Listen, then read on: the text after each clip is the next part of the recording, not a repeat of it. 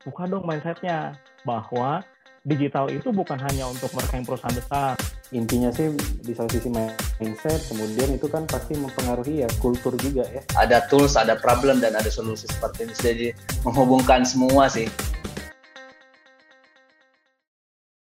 Kita langsung saja akan masuk ke sesi panel discussion. Oke, kita masuk di sini ke pertanyaan yang pertama ya. Eh, kira-kira nih, Kak, kendala dan tantangan membangun komunitas yang melek digital itu apa aja sih dan bagaimana solusinya? Uh, kebanyakan sih dimulai dari mindset, Mbak. Pertamanya dari mindset dulu. Dari mindset dulu.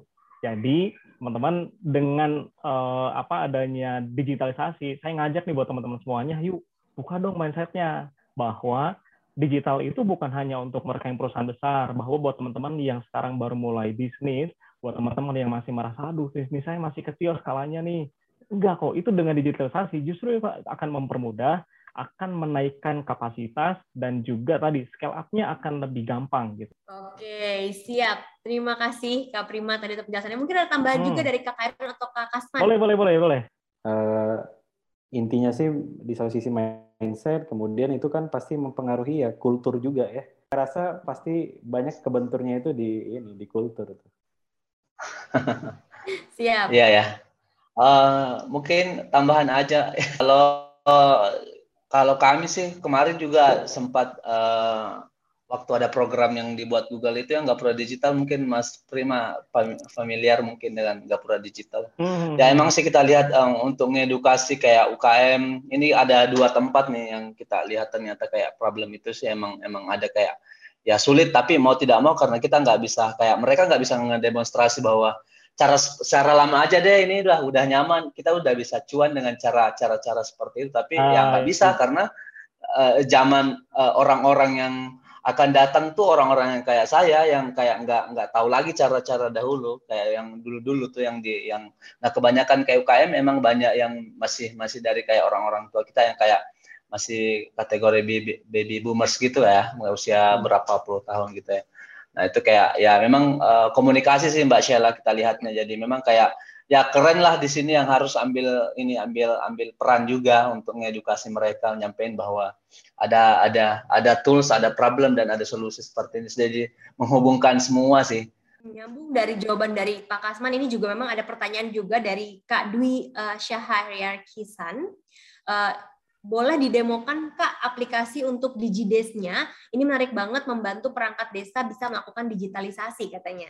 Jadi kita tuh punya platform emang untuk si pemerintah desa. Kenapa kita mendigitalisasi desa itu mulai dari pemerintah? Karena kalau dari riset kami yang kami lakuin daerah timur ini emang kayak masalah dasar di desa itu contoh kayak administrasi itu sampai di pusat kadang nggak sinkron ya. Nah, kenapa bisa seperti itu? Karena yang memverifikasi dan memvalidasinya nggak ada misalkan di desa atau kayak mereka ngolah data tuh pakai apa sih? Nah kita bikinin platform. Nah sekarang kita ada beberapa uh, fitur di platform yang untuk uh, DigiDes ini, yang untuk pengelolaan administrasi pelayanannya, perpajakan sama manajemen bansos. Kita kasih website profil desa juga yang bisa ngelisting produk-produk unggulan yang ada di desa karena misi kami sih sederhana. Saat ini di desa saya yang 14 jam dari kota Makassar tuh orang sudah bisa mulai belanja sepatu, baju sekolah untuk anaknya itu yang murah katanya murah banget kalau lewat online itu bisa dari desa ternyata.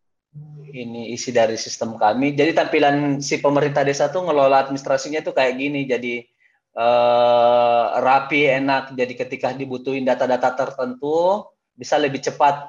Kemudian kita punya juga untuk pelayanan. Ini sistem pelayanan di Gides.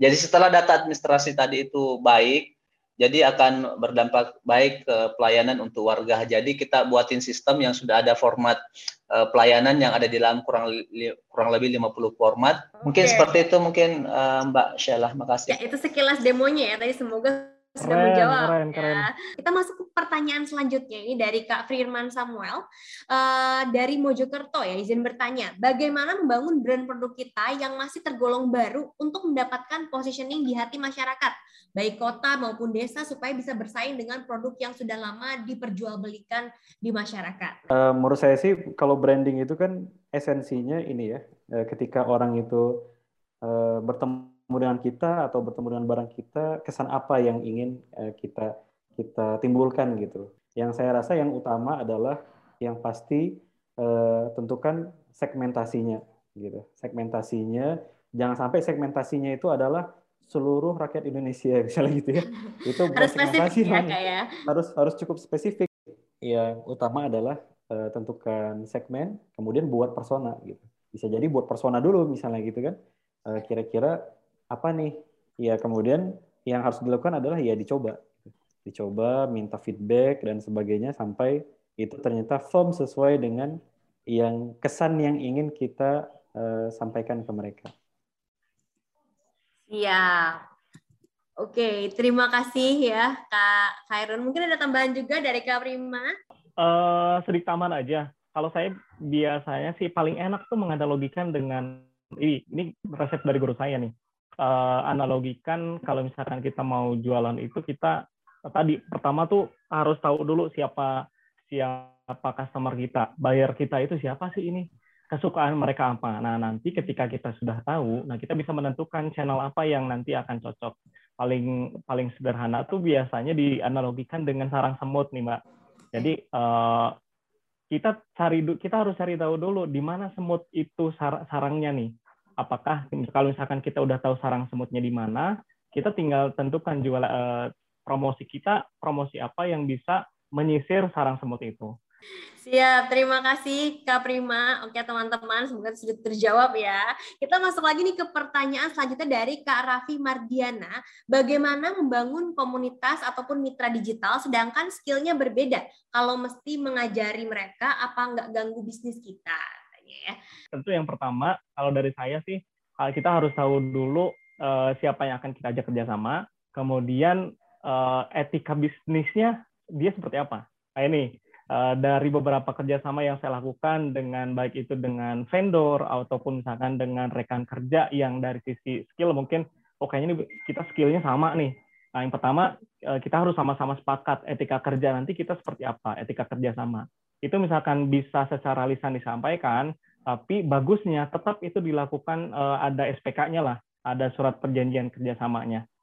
enaknya sih ya kita kerjasama dengan orang yang kita udah kenal banget lah secara etika dia pasti bagus gitu secara attitude-nya nggak mungkin lah dia uh, nyalip kita dari belakang misalkan ada customer dia uh, makan sendiri nggak bagi-bagi gitu nah Siap, semoga itu sudah terjawab ya uh, di sini Kak Raffi. Kita masuk lagi nih, pertanyaan masih banyak ya. Jadi saya masuk ke pertanyaan dari Kak Emil. Apa saja yang harus kita lakukan supaya kita tidak down kalau misalnya usaha ataupun dagangan kita belum dilirik sama konsumen? Uh, cara mencari supplier yang amanah supaya kita nggak takut untuk dropshipper. Uh, untuk dropship ini emang menarik banget karena tadi ya kita minim risiko, minim minim modal gitu. Tapi penting yang penting dilakukan pertama oleh teman-teman dropshipper adalah teman-teman harus tahu dulu siapa suppliernya, bagaimana cara kerjanya dia, uh, kemudian uh, kita harus tahu dulu produknya, harus kenal dulu produknya. Jangan sampai kita asal dropship, eh ternyata produknya, aduh kurang bagus gitu. Kemudian kita kontak dulu bilang bahwa kita mau ikut kerjasama terus seperti apa nanti mekanismenya. Karena beda-beda setiap supplier tuh beda-beda nanti ketentuannya sudah terjawab ya luar biasa. Ini ada yang raise hand loh ya. Ada Kak Septiani nih. Saya akan coba ask to unmute untuk bisa oh, berbicara langsung. Ngobrol bareng ya yang ingin saya tanyakan yaitu bagaimana meningkatkan engagement dari platform kita yang kita gunakan untuk memasarkan produk agar viewer konsumen meningkat dan tertarik untuk repeat order dan dalam modal yang terbatas, bagaimana bisa membangun branding produk yang diminati oleh masyarakat luas, dan agar income-nya lebih besar dari modal dan usaha tidak terancam tutup, karena pada masa pandemi ini kan uh, turunnya minat konsumen itu untuk mengorder barang kita kan karena mungkin mereka juga penghasilan mereka juga uh, tidak memungkinkan untuk membeli produk kita terus kak. Uh, sekian terima kasih. Ya, jadi kalau misalnya cara meningkatkan engagement ke platform itu uh, yang pertama tadi uh, benar tadi saya sepakat dengan apa yang dikatakan Mas Prima ya. Jadi ketika kita udah menargetkan nih kira-kira siapa ya konsumen kita kan ya. Uh, kemudian kita tahu dia itu kumpulnya di mana gitu. Kalau misalnya kita ternyata jualannya jualan segmennya bapak-bapak misalnya kan atau emak-emak gitu kalau di TikTok kayaknya agak susah nyarinya kan gitu ya mungkin di Facebook misalnya gitu. Yang kedua, ya temukan gaya soft marketingnya gitu. Soft marketing itu ya eh, yang kita lakukan itu kita nggak kerasa jualan, tapi sebenarnya itu lagi jualan gitu ya. itu itu tekniknya ada banyak lah. Itu ada copywriting lah, ada kalau misalnya saya uh, menggunakan training ini sebenarnya untuk soft marketing juga kan kayak gitu. Oke, okay, thank you Kak Iron. Tadi semoga sudah terjawab ya. Mungkin ada tambahan juga dari Kak Prima atau Kak Kasman? Kalau saya biasanya mainnya di di di feedback gitu. Jadi pertama tuh kita harus mainin feedback supaya apa yang kita berikan mereka jawab. Kita nanya, mereka jawab, itu udah engagement.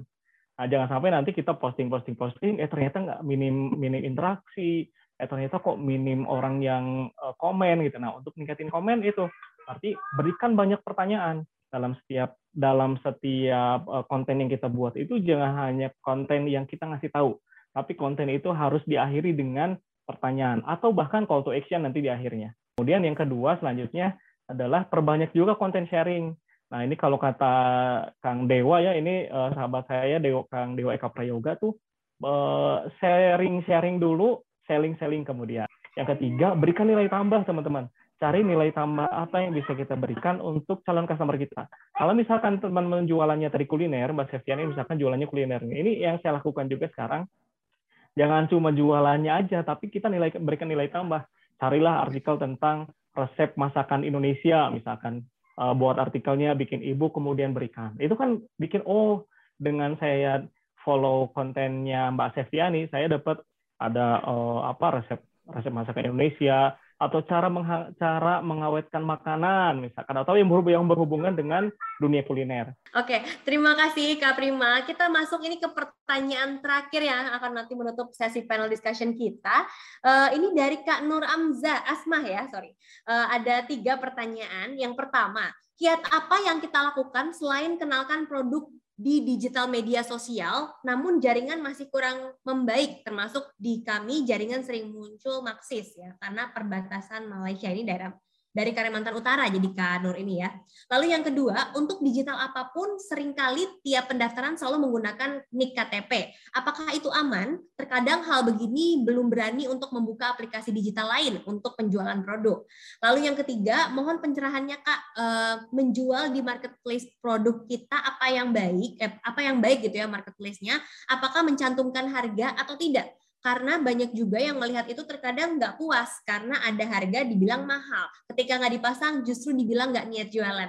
Waduh, seperti apa gitu ya? Mungkin bisa dimulai dari Kak Kasman dulu nih Kak. Uh, ya. Iya, kalau yang pertama itu yang terkait memang problem jaringan. Tapi kalau saran dari kami di kita tuh kayak bergeser dulu di tempat yang ada jaringan, nyelesain yang kan kalau contoh kayak produk di sosmed misal atau di marketplace atau apalah istilahnya uh, ke tempat yang ada jaringannya aja dulu, diupload aja semua konten-konten yang memang kayak apa sih service kita, apa sih jualan kita, diposting aja. Setelah itu baru balik. Nanti kan uh, yang dicantumin itu kan nanti nomor handphone atau apa yang bisa dihubungin tanpa ada akses internet lagi. Tapi intinya dari dari pertanyaan pertama itu sebenarnya bagaimana bagaimana melisting aja dulu biar dilihat sama orang. Apa pencantuman uh, harga kalau ini tergantung sih uh, kita kita uh, ngeca kita ngejualnya menjualnya di di mana di sosmed kah atau di marketplace kah atau di Google My Business kah produk ini.